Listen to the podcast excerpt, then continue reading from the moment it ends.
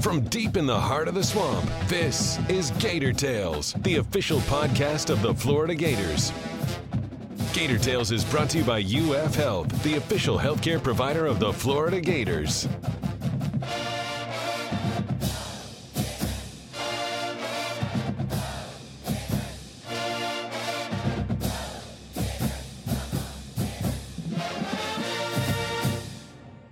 Welcome to Gator Tales. I'm your host, Adam Schick. While it's easy to get carried away by early results, the college basketball season is much more of a marathon than a sprint. Regardless of how you get there, the goal for every team is to play your best when the calendar turns to March. That certainly seems to be the case for the Gators, as Mike White's team is heading into the final month of the year with a head of steam and a much rosier outlook for the postseason. On today's show, we'll discuss the streaking hoop squad, a possible change to the football schedule, baseball's continued dominance over Miami, and a couple of SEC championships with FloridaGators.com senior writers Chris Harry and Scott Carter. Then, with her Gator career coming to a close, we'll discover how women's basketball sharpshooter Funda Nakkasoglu went from Australia to Utah and finally to Gainesville. But first, it wasn't always pretty, but men's basketball continued their late season surge this past week with a gritty home win over Missouri, followed by a dominant effort on the road against Vandy. So as we open this week's roundtable, we asked Chris where this Gator team came from. Five game SEC winning streak. Adam is the longest for this team since they won eight in a row uh, two years ago.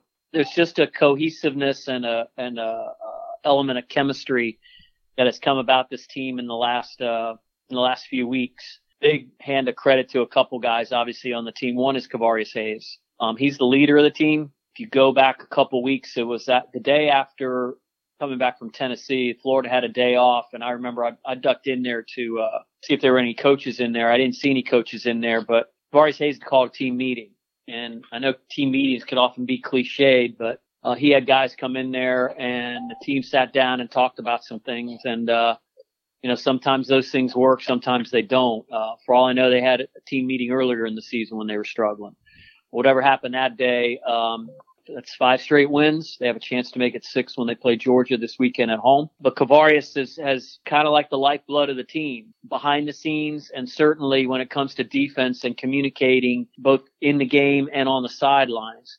Having said that, as much as a leader as Kevarius Hayes is and has been for quite some time for this team, it may be Andrew Nembhard's team. Uh, this guy's a freshman, but he doesn't play like one. He is taking his offense to a new level just by working on it. People criticized him, I think, earlier in the season, certainly social media wise, for being slow. He's not a slow basketball player. He plays with pace. That's why the NBA scouts love him. He knows exactly what he's doing. He's thinking uh, uh, two and three moves ahead. He sees the entire court. now what he's done uh, in upgrading his uh, skill set when it comes to shooting the ball. This is all him and Mike White working on it together after practice. If you look at his, I believe he's made 24 out of his last 32 shots in this five game winning streak. That's 75%. Um, I would be remiss if I didn't mention go back to Kevarius Hayes and say during the five game winning streak, he's hit 14 of 18 shots. That's almost 78% and 15 of 19 free throws. That's almost 80%. Wow. This is a guy who came in the season below 60% all time in his free throw shooting. So there's development going on. There's improvement going on. There's chemistry going on. There's confidence going on. Five straight wins, three of them on the road.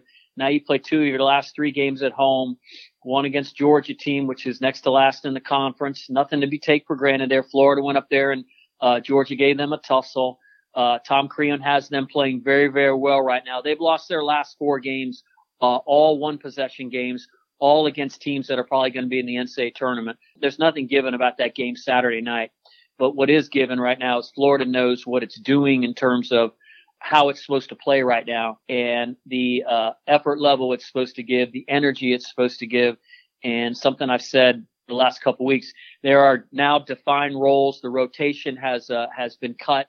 They're playing with like eight guys, maybe every now and then nine, but there's a defined rotation, defined roles within the team, and that's something that sometimes just takes longer to play out, especially when halfway through the season you decide you're going to play the rest of the year with three freshmen starting. The thing about Wednesday's game that I found interesting is that just had trap written all over it.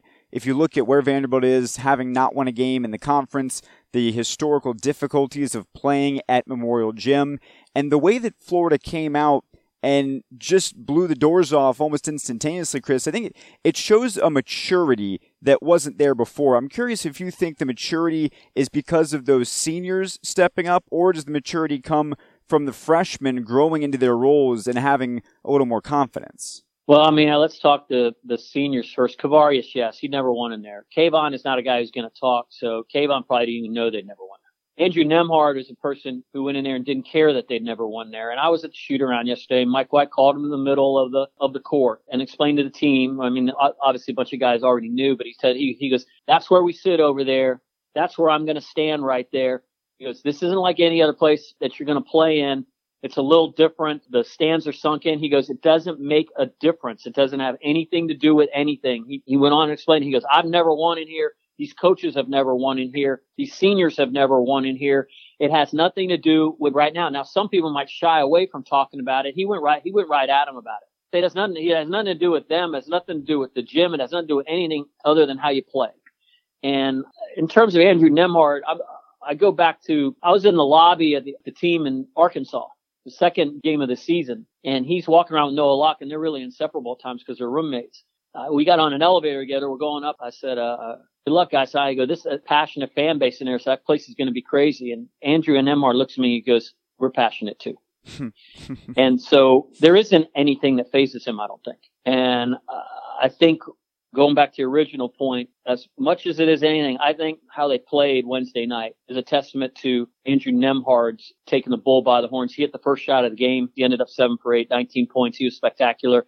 Didn't get a bunch of assists, didn't need them, just ran the team. And uh, uh again, go back to this the last team to win at Vanderbilt was the 2014 team that went 21 and 0. This is the first double digit win by a Florida team there since 2011, the last time, or excuse me, when the Gators won the SEC there with Chandler Parsons. So, uh, quite a showing up there. Granted, Vanderbilt's not a good team this year. They're 0 15 now in the league, but that was a mental hurdle for some guys, uh, on that team to get over. I don't think it was for Andrew Nembhard. I don't even think it entered his mind. He's not thinking about too much stuff. He's not cluttering his head. He's thinking about the process right in front of him. Well, if you look at the bigger picture now, because of that, I mean, I know that because you're so entrenched with the team, you're really stuck in that next game mindset. But if you look at yeah. the bracketology, Florida does seem to be in a pretty good place right now, largely because of that win at LSU. If you look at the various bracketology that's out there, they're anywhere from a 9 to a 10 seed. So they seem to be in a pretty good position. What do you think they need to do at this point to make sure they are in the tournament? It's funny how you mentioned me being around the team. Is when Mike White was asked about a very similar question after the game. He goes, I'm not much of a big picture person. He goes, I'm thinking about playing well the first four minutes against Georgia.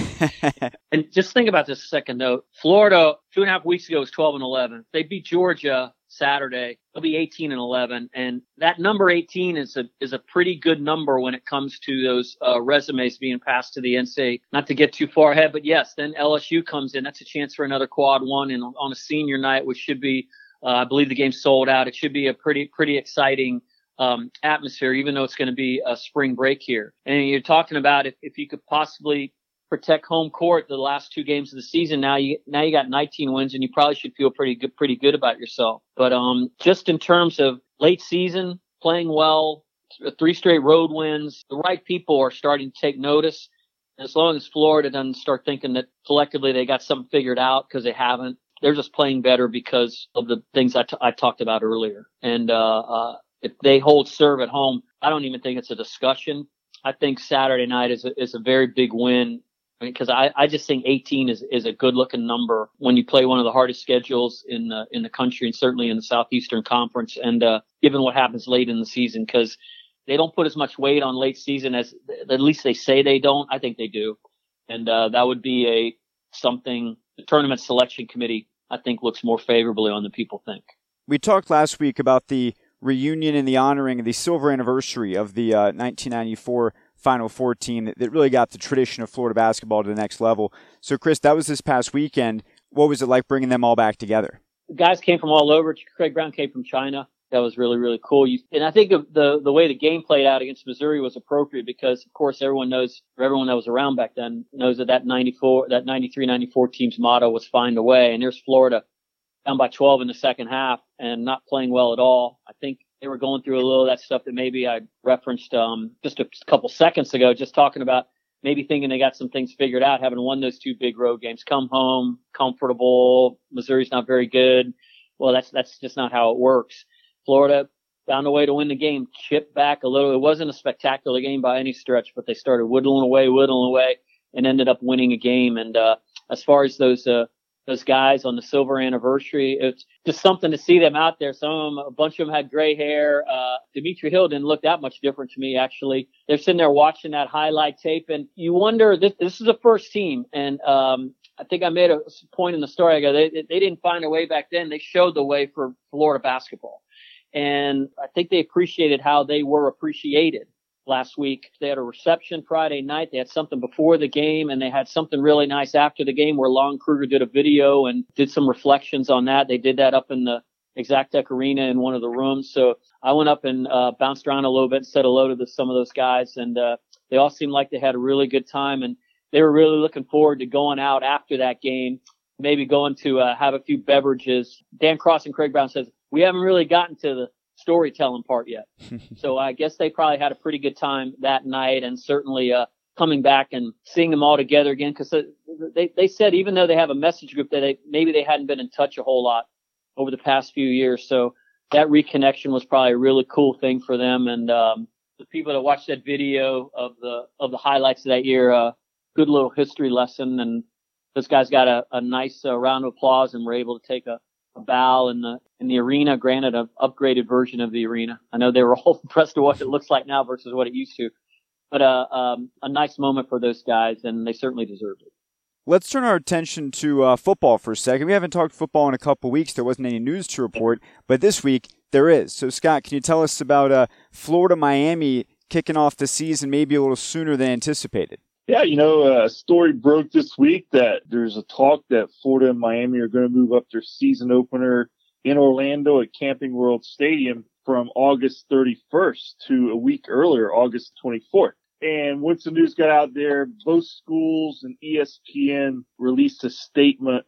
ESPN approached both schools back in December. So this isn't a total surprise, obviously, from the people involved about changing the date of that game, moving it up uh, in, as part of the, it's a 150 year anniversary of the start of college football and ESPN is obviously going to make a big deal of that. And there's even an organization that, unbeknownst to me, that exists today that I'd never heard of, the College Football 150 Committee.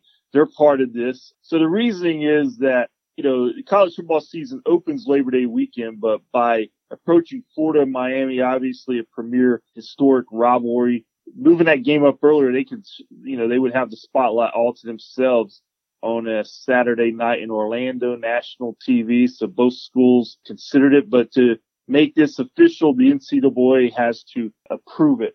And that is what the joint announcement was uh, late this week about, you know, they don't know. They expect a decision soon. I would think within the next week. Uh, but we'll see. I mean, either way, it's going to, you know, they're still playing Orlando. They're still playing at Camping World Stadium. Is it going to be August 31st or August 24th? If it is August 24th, it'll be the earliest, uh, that either school has ever started, uh, the season. So there's a little historical, uh, significance in that regard too. And of course, it would also give three, each school three bye weeks because this season already has two bye weeks built in. So that would be a first. I think the big question is whether the NCAA is going to approve because to have this game, you know, these both of these schools are going to have to start practice a week earlier.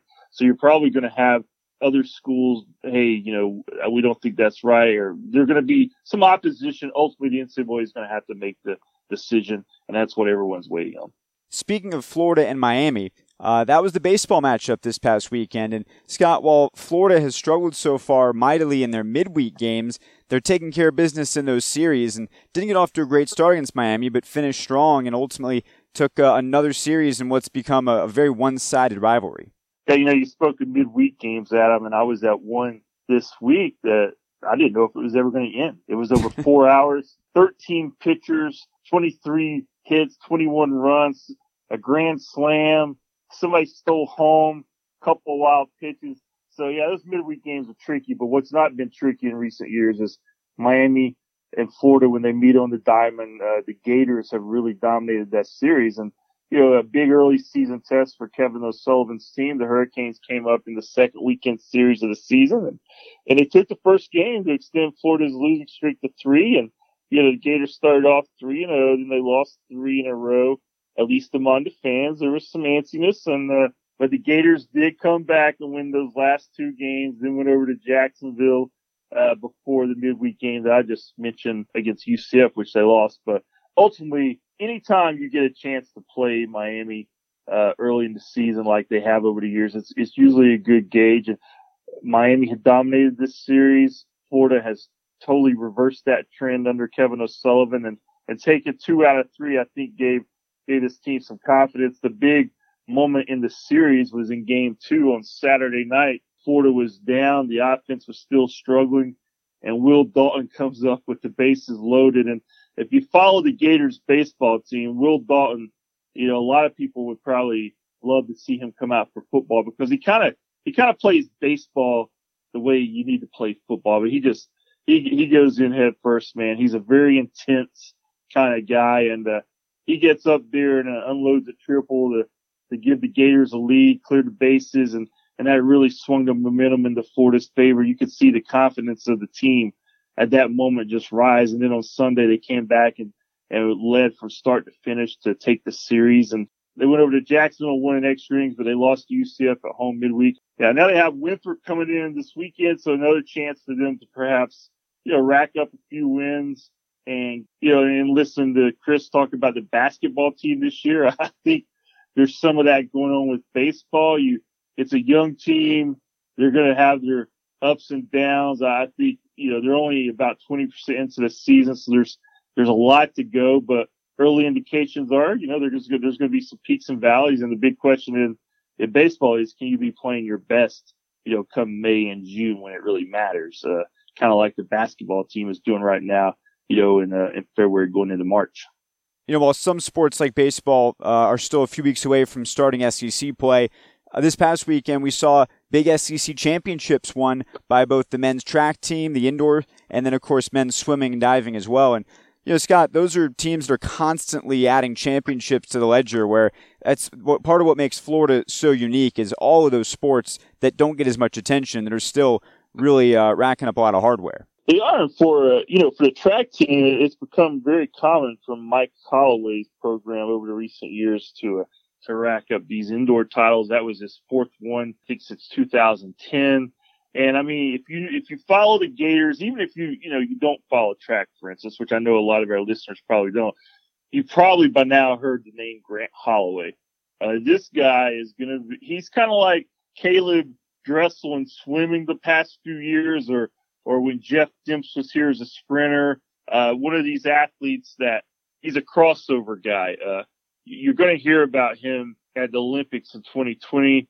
You're going to hear about him in, on the pro circuit probably after this season concludes, leading up to those Olympics. But Grant Holloway, he's a phenomenal athlete. I would say it's pretty safe to say right now, if you just said who's the best athlete on campus, I'd probably go with him. He won the 60 meter dash, which he recently broke Jeff Demps' school record that stood for seven years. Uh, he won that SEC indoor title in the 60 meter dash the 60 meter hurdles and the long jump. And what makes that so unique is it's very rare for an athlete who competes in his sports to mix those three. He was only the second uh, athlete in SEC history to do that. I think the first one in 20 some years. Uh, this guy is just a phenomenal athlete. I mean, he scores enough points where the Gators are going to be in contention, uh, at all their meets, you know, coming up in the outdoor season as well, just from his scoring. I mean, that's how good he is big moment for him, big moment for Mike Holloway and his team. And you spoke about the other teams on campus swimming. Yeah, the men, first season under Anthony Nesty as head coach. If you, if you know much about the Gator history in swimming, Anthony Nesty is a, a former Gator swimmer, a longtime assistant coach under Gregg Troy. And they go up uh, to Athens last week and there was some talk that their string of six in a row might be over that maybe they didn't have a deep enough team. Well, guess what? They had a deep enough team. They won their seventh consecutive SEC uh, men's championship and the women under Jeff Poppell in his first season, uh, they finished second, which was their best finish in eight years. So you're talking about, uh, you know, it was big news over the summer when Greg Troy stepped down and, and one of the things Scott Stricklin did with the swimming program, he broke it up into two where Anthony Nesty took over the men and Jeff Poppell took over the women. And in year one, it certainly seems to pay in dividends when you have, you know, the men winning the SEC championship and the women finishing runner up. And you're going to uh, see, I think, uh, some athletes from these programs do well at the NCAA uh, finals coming up next month. For this week's PAT, I was inspired by a, a story I saw yesterday about some of the challenges Major League Baseball is going through with the Players Association as they try and create new ways to make the game shorter and speed it up, right? So their compromise was that they're saying they're going to get rid of the pitch clock now, but what they want to do is they want to limit pitching changes. They want to say you can't come out a minimum, I think it was, of three batters you have to face in between changes. Then they talked about reducing the time in between innings, which would cut down on warm ups. And of course, any kind of change is objected to by the Players Association because they refuse to evolve and they think it'll change the game, et cetera, et cetera. I'm curious for you guys, two old school guys, what do you think are some ways that Major League Baseball can shorten the games and make them more palatable to today's audience that do not have a significant impact on the game itself? Yeah, I thought it was funny when they were trying to speed up the game a couple years ago when they passed the rule to um to get rid of the, the throwing the pitches for the intentional walk. Just tell the guy to go to first base or whatever. I mean, I don't know how much time that saved, but uh I mean I, I think anything that speeds up the game relative to pitching changes is something that would that would be good. Obviously, I'm a Nationals fan, and I, I really like Matt Max Scherzer. Max Scherzer doesn't want the pitch clock. Um, I don't think he needs one because he works fast. Uh, I like those pitchers that work fast. I mean, I, anything that speeds that part of the game up. I don't know how radical you could get in terms of. I saw you you see some things about how they're toying with the idea of what you, you have to pitch to three batter a three batter minimum or mm something like that. I don't know if you can do that. Maybe you could do it in the uh, after the seventh inning or something like that. But uh, to me, the pitch clock makes the most sense. There's just too much time, and then you have such a discrepancy because between some of these guys that take so long between pitches.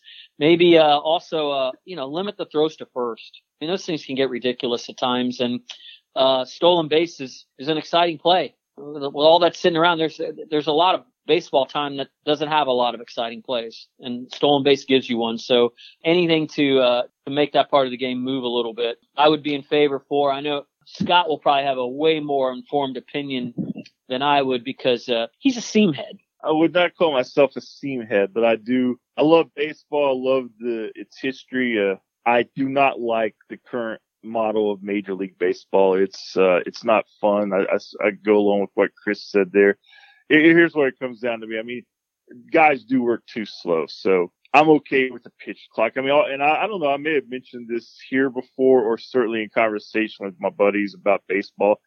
Oh, you just go back on YouTube and watch some clips from live games from the 90s and 80s and just look how fast everything moves compared to watching a game at home today. I mean, these guys, it's always been a number sport. And that's part of what makes baseball so appealing for fans, but it's it's overloaded now. I think a lot of what's going on too is there's a lot of uh, information sharing going on during games between people behind the scenes in the front office to the manager, and he that takes longer to relay to the field to the players through signals and to pitchers to you know it's just backed up the game. I mean, you need to just let those guys go out there and play. I mean, you got you know I understand the strategy of the game, but I just think in baseball, you got to do something with that where the time element matters. One of its, I guess, uh, appealing facts is there's no clock, but I think there's time. It, it, it's come to a time where we need to start thinking about putting some time on this stuff because, I mean, you're, you know, four hour baseball games. I mean, who likes those? I know I don't. Mm-hmm. I like, uh, when's the last time you saw a game like in two hours, like where both teams play real clean, the pitching's great, uh, it's a two hour game. It was entertaining the whole time. I mean, those, those are a thing of the past. If you get a game now under three hours and 15 minutes, that's like speed baseball. And of course, in the Sunday night ESPN games between the Yankees and, and Red Sox, oh. you're going to watch those. You might as well plan to skip work on Monday morning yeah. because they're going to run past midnight. what I like about this is that fans have been talking about this for a long time. The media certainly has. Now I notice Rob Manfred, the Major League Baseball commissioner, he seemed to have a really stronger voice in this conversation in the last few months or a year. I don't know what the perfect solutions are. I just know that at some point you're going to have to say, guys, go out there and play this game faster. I mean, you don't have to walk around looking for this signal. Uh, this guy's, he's a lot better hitting outside pitches and inside pitches on one, two counts on Tuesday. I mean, that's where the information is. You can actually relay so much information now.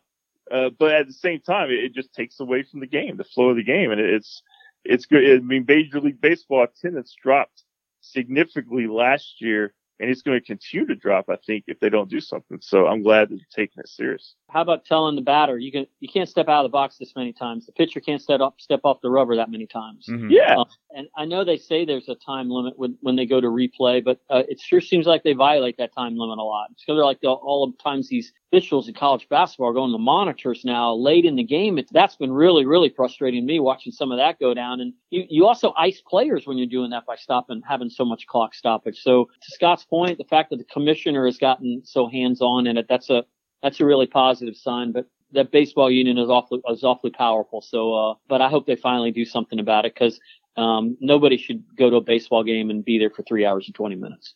So I actually agree with with both you guys to an extent, which is surprising. Uh, but what I always like from you guys is when you put great content on FloridaGators.com. And I know Scott coming up this week, you've got a little more on Florida's freshman first baseman, and Chris is going to have some content related to Senior Day for basketball, which is Wednesday night against LSU, specifically looking at Kevarius Hayes, who obviously is making his presence known here late in the season and in his career. And then next week, we'll be back to talk about all of it. Guys, thank you so much. All right, thanks, Adam. See you, Adam. While women's basketball has struggled mightily this year overall, Funda Nakkasoglu has continued putting up eye-popping numbers and proving her bona fides as one of the best shooters in the league.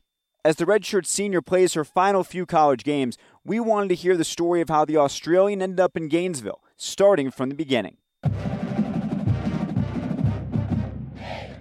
So my mom and dad are originally from Turkey. They were born and raised there. Then around 25 to 30 years ago, they moved away from Turkey and they actually went to a few different countries before um, settling in Australia. But um, they just wanted to do something different um, than most people in Turkey at the time, and they said there were a lot of job opportunities in Australia, so they ended up settling there, and that's where I was born and raised my entire life a lot of people listening to this probably don't know a lot about what it's like in Australia. They, they see it in movies, they hear an accent, they think they know it, Ben. They try and do an impression of an accent, I'm sure. Uh, right. What is life like in Australia? How does it differ from, from being in the States? Well, it's actually really similar. I mean, as I said before, um, the culture is really relaxed. The culture is similar to the culture here. Um, obviously, we speak the same language. um, we just sound a little different. um, but yeah, it's really, really relaxed, really just free. Um, people kind of just mind their own business, go about their days. It isn't, okay, everyone has like some perception that it's like really dangerous because of the wild animals that like Australia has, but that is completely false. I mean, mm. yeah, there are wild, dangerous animals, but unless you go out into like the outback, like in the bush, like you won't come across any of that. So it's a very safe place as well. I'm sure the, the Tourism Bureau will appreciate you clearing that up for people. yeah. Um, so we know the, the hierarchy of American sports. What is it like in Australia? What sports are most popular, especially at the youth levels? Definitely Australian rules football. It's called AFL. Um, that's like the number one sport that everyone plays. Well, men usually play that, boys, men, whatever. But um, now a women's league has started as well, so women are like starting to play in that.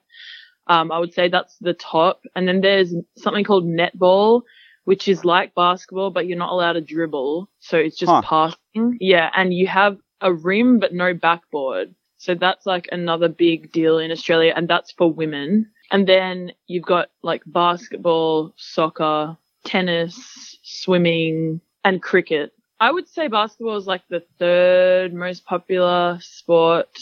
Maybe rugby as well. You could add rugby into that, but as I said, that's like mostly for men as well. So, I mean, basketball's pretty high up there now, but previously it wasn't as such. So, basketball being where it was when you were growing up, how did you get into the game and, and when did you discover that you had a, a real knack for it? Like since I was born, I mean, my dad put a basketball in my hands. Um, I've got like pictures of it. Um, he used to make me do like dribbling drills and stuff when I was like a little toddler. And I used to like watch basketball on the daily with him, especially. So definitely my dad kind of steered me in that, that direction because my mum was actually a volleyball player. Wow.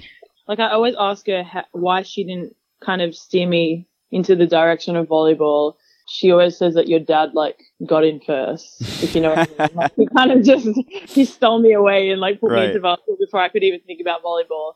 So it was definitely my father, but I also did like growing up in Australia, we just play like every sport that you can because of school and like on the weekends, that's what you do. You kind of go from sport to sport. So I tried out many other sports as well and I did pretty competitive gymnastics hmm. till a certain age, but then they told me that I had to focus on either basketball and gymnastics. So I ended up picking basketball. How is the game different in Australia? How does the style differ over there?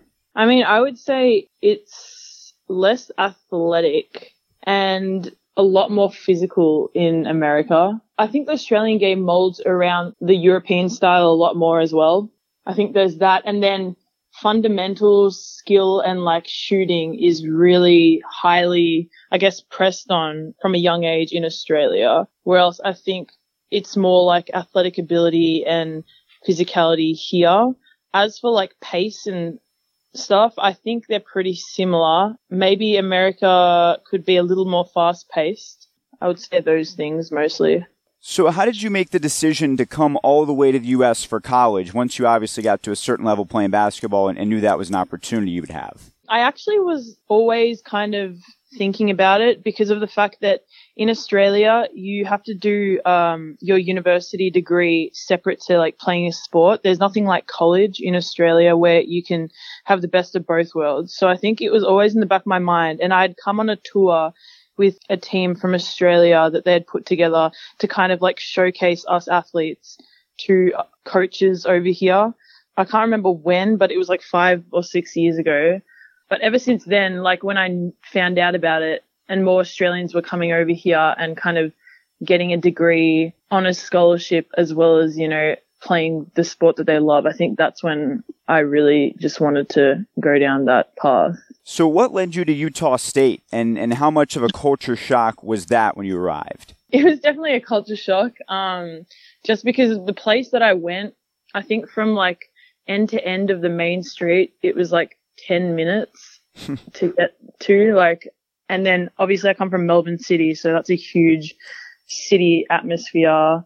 Um, so that was like completely different because it was so small and like it was a really small college town, which I was also not really hadn't been around. And then, um, the Mormon culture, I had no idea what Mormons were before I went. So it was also a learning experience. But the way I ended up there, so I played WNBL, which is like their professional league, um, when I was a development player. So I think I was like 16 years old. And I guess two of the, um, two of the games were like on the internet or something.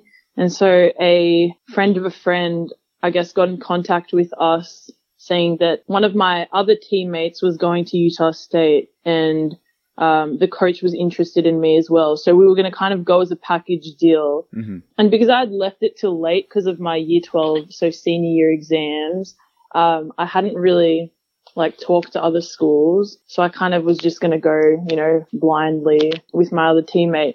But then turns out my other teammate ended up going to SMU in the last second. Oh, wow. So yeah, so I didn't really want to change my mind. I ended up you know, sticking with my decision and going to Utah State. But I'd never taken, we were planning on taking a visit, but it just never ended up working out with all like my exams and stuff in school. So yeah, I just kind of saw it on the internet and did a bit of research and like talked to the coaches and took a leap of faith. So yeah, so you just showed up blindly, having never seen it, and then you don't have your teammate there you thought you'd have. So, how did you make that work with with such a I mean, the circumstances of not having your teammate with you, you've never seen the place before. Yeah. How, how did that work for you? It, it was good. My two years there was good because I actually made some really close friends on the team.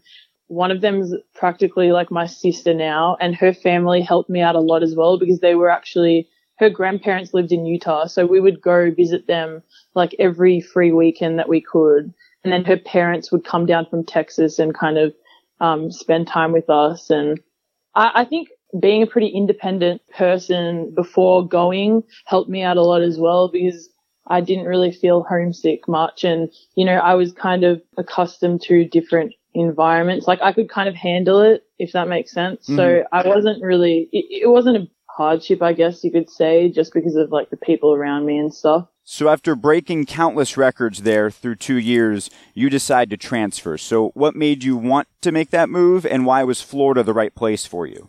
Ultimately, I kind of just wanted to test myself out in like a better competitive environment. Like I wanted to play in a higher league against like the best teams, I guess you could say, because I really wanted to actually go to the NCAA tournament and experience that since like I was young.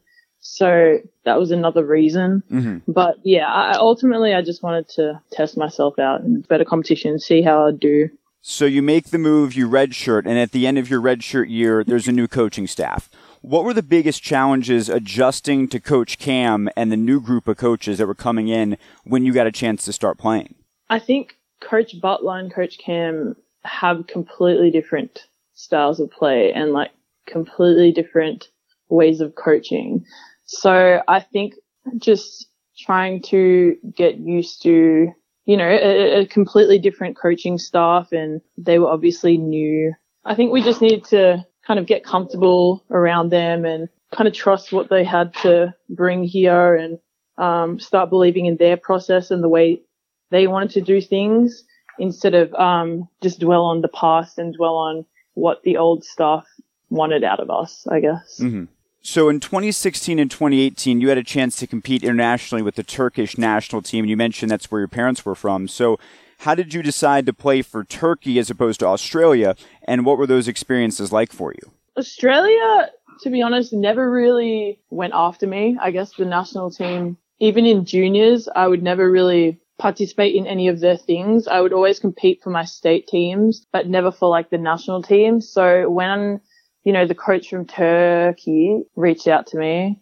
I wasn't going to, you know, wait on Australia or think, you know, whether or not I should say no to Turkey. I just wanted to take, you know, whatever opportunity came forth. So, and I had been following Tur- the Turkish national team since I was young as well, because obviously my parents and like I had tried going back to Turkey for holidays every two years um, throughout my childhood. So I knew a lot about them as well. I knew they played at a really high level. Um, I knew a lot of the girls on that team looked up to them. So when I got, you know, the call from that, it was amazing and an awesome eye-opening experience. Um, just getting to play against, you know, some of the best players in the world. It really helped me grow um, mentally, physically, everything. It, you know, taught me a lot about basketball and even what to look forward to and what to know about, you know, the future if I want to become, you know, a professional basketball player. It was just awesome. Yeah. Well, I know you got to play all over the world with the national team as well. So what were your favorite places to visit and why?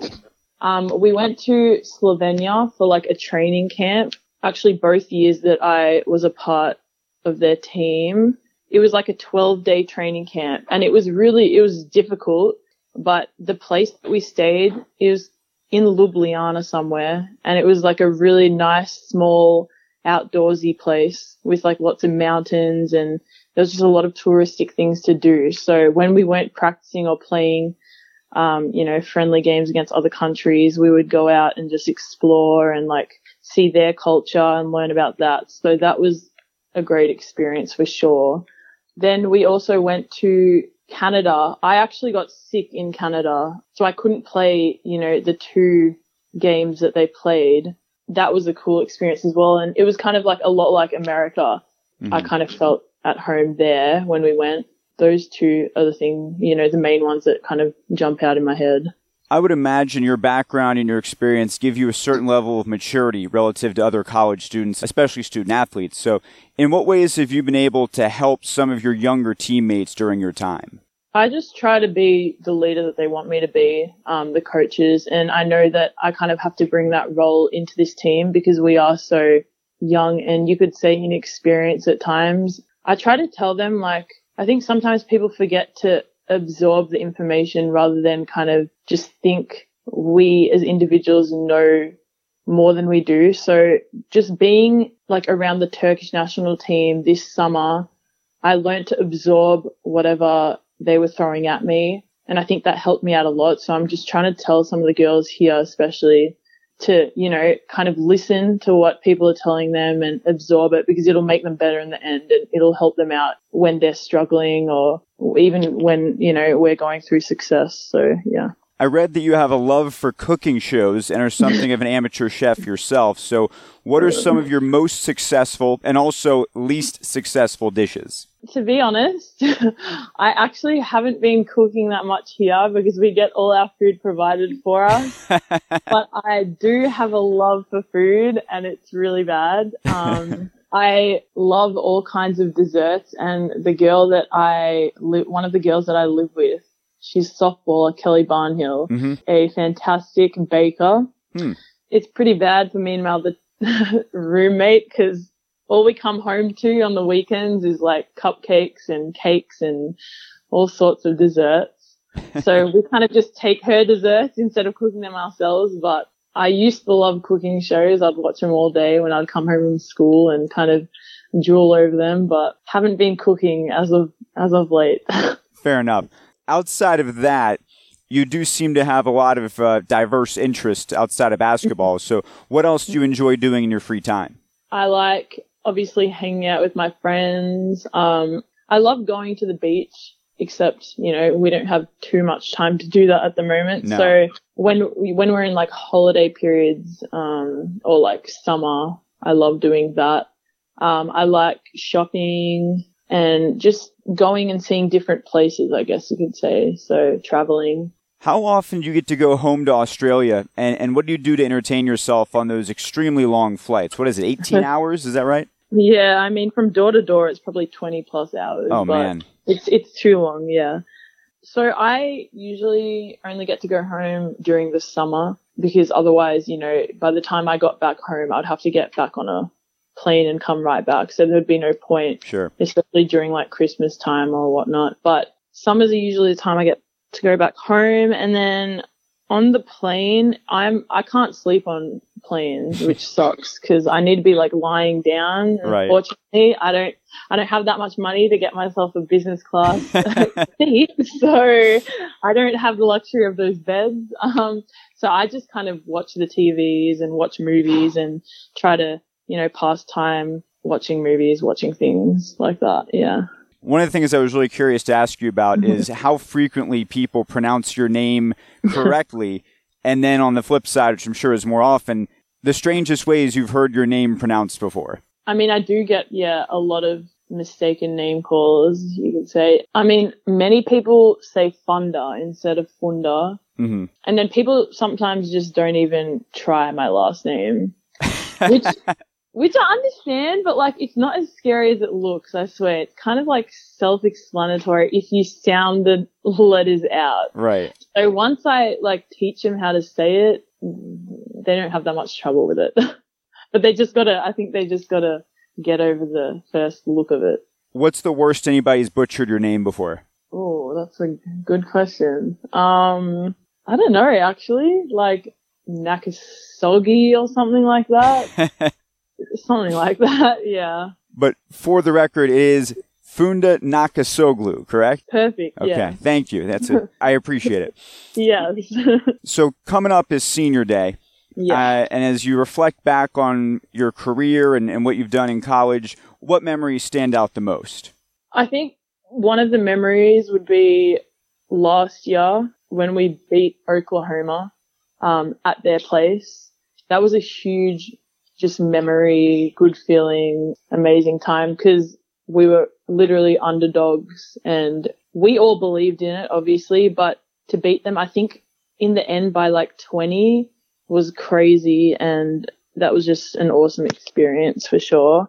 I think we all really came together as a team after that and because it was one of the first few non-conference games, I think that like that helped us during the next part of our season. But other memories is just I think just the overall experience I've had on this campus, like outside of basketball as well, I just love the school and I love the college community and the atmosphere that it brings and just the different things that come with, you know, being a student athlete because it's just so different to anything in Australia. You know, some of it is really like what they show in movies and stuff, which is awesome to experience. And, you know, when my friends from home call me and ask me how it is or what it's like, I can like tell them and they get really excited and, you know, wish they kind of got that experience as well. So I think it's just everything integrated into each other. Final question for you. You've already got your degree, your undergraduate degree yeah. in economics, and now you're in grad school. So, sure. what's next for you after the season and semester are over? Do you know? Are you going to leave? Do you stay here? Where are you at on that? Well, I think I have to, um, because I came late because of the national team stuff, I think I have to extend my master's out till August. I'm not 100% sure about that, so I have to talk to my academic advisor. But after that is a good question. I'm still trying to figure that out myself. Um, but I mean, if an opportunity to play professional basketball came about, I would definitely try to take that on. Otherwise, you know, I would probably return to Australia and see what other opportunities were there with work or whatnot. Well, it certainly seems like you've made the most of your opportunity here in the States and at the University of Florida. So thank you so much for your time and, and good luck the rest of the way. Thank you so much. And that's going to do it for this week's show. If you haven't already done so, be sure to subscribe to Gator Tales in the podcast app of your choice, and please leave a review to help us continue to grow. It's another big weekend on campus, with baseball hosting Winthrop and men's basketball looking to cage the Bulldogs. So head over to FloridaGators.com for all the info and come back next week as we'll break it all down. Until then, I'm Adam Schick, and I'll see you in the O Dome.